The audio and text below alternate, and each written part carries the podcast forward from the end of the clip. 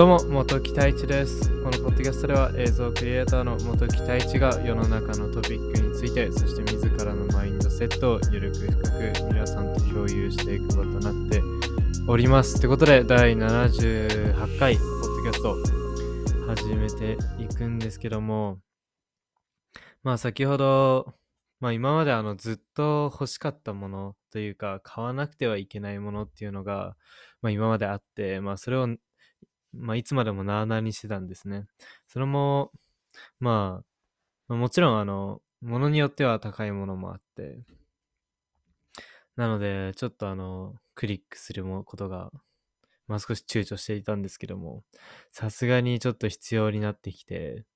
まあなので、それがたまりにたまって、今、今さっき、まあ全てを買ったということで、結構、まあ自分にとってはすごい高い額だったんですけども、まあでも今後必要になるので、まあ仕方ないのかなと思いますし、まあそれが届くのが、まあすべて明日か明後日までには届くので、まあすごい楽しみですけどね。まあこれで自分の映像がより、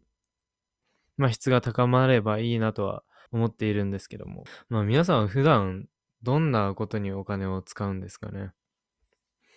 まあ人それぞれやっぱり洋服であったり、まあ趣味であったり、趣味で結構お金がかかるものもありますからね。まあ、自分もあの、一見スケートボードって、まあ、お金がかからないように見えて、結構高いんですよね。あの、しっかりとしたものを集めると。スケートボードで、まあ、高くて6万円であったり、結構ピンキリではあるんですけど、まあそういったものもあって、高いんですけど、まあ趣味で、まあ釣りだとかも高いと思いますし、まあいろんな趣味があるとは思うんですけど、まあ皆さんはどう、まあ遊びに使ってる人もいるとは思うんですけども、まあ、最近自分が思うのはすごく、まあ、自己投資っていうものがすごく大切だなと思っていて、まあ、それも、まあ、例えば、まあ、自己投資っていうのはまあ自分のために自分の将来のため自分の能力向上のためにお金を費やす、まあ、ことでしてそれは例えば、まあ、留学だとか、まあ、結構大きいですよね留学はきっと。留学だとかまあ、そうですね。あの、まあ、自分の映像で言うとカメラを買うだとか、まあ、自分の能力を高めるために自分に投資をすることがすごく大切なこと。まあ、本を買うっていうこともすごい最近は、まあ、大切なことだなと思っていて、その本っていうのは結構効率がいいなと思っていて、そのあの一冊でその人の考えていることであったりがもう共有することができるので、まあ、映画などを見るよりは、きっとその本を読んだ方がすごく濃いインプットができるのかなと、まあ個人的には思っているので、最近すごく、まあ本も読んではいるんですけども、まあ映像も、映像の勉強という面では、やっぱり、その、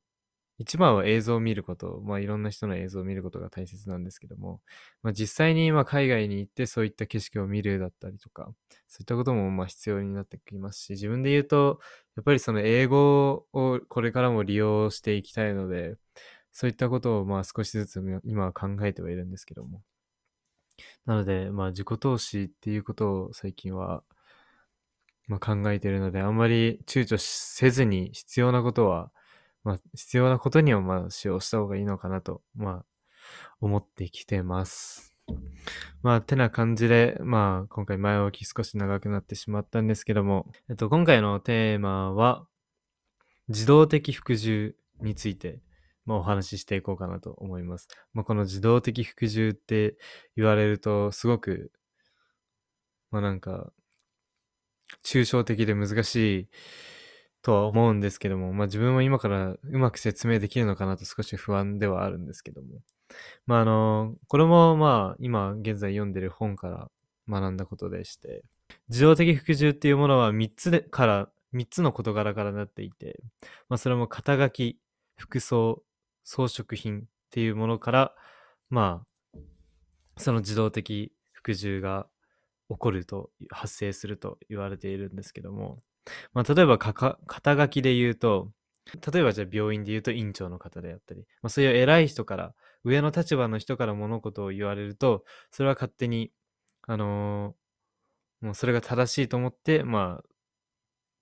従うこと。それが肩書きでして、まあ、服装で言いますと、まあ、服装で言いますと、まあ、警察官の格好をしている人を見ると、やっぱりその人は警察で、まあ、自分自身が例えば、まあ、運転している時だったりとか、警察を見ると少し、まあ、あの速度を緩めたりだとか、そういったこともすると思いますし、まあ、あのそれが本当に警察官かどうかはわからないですけども、何かその警察官になりすました、まあ、最近では詐欺とかもあるらしくて、まあそういったことも、まあそういったことがまあ自動的服従のまあ服装のことに関してでして、でまあ次に装飾品ですね。で、装飾品で言うと、まあ例えば車ですね。あの、信号待ちをしているときに、まあ、青になっても動かない車ってあるじゃないですか。その時にその車が高級車であったときと、一般的な車であったときじゃ、その、後方にいる車の対応が違うっていう、まあ、それが実験で、実験の結果で出ているらしくて、まあ、そういった装飾品というものも、まあ、自動的服従につながっていくっていう、まあ、ことなんですけども、まあ、自分もそういった経験があって、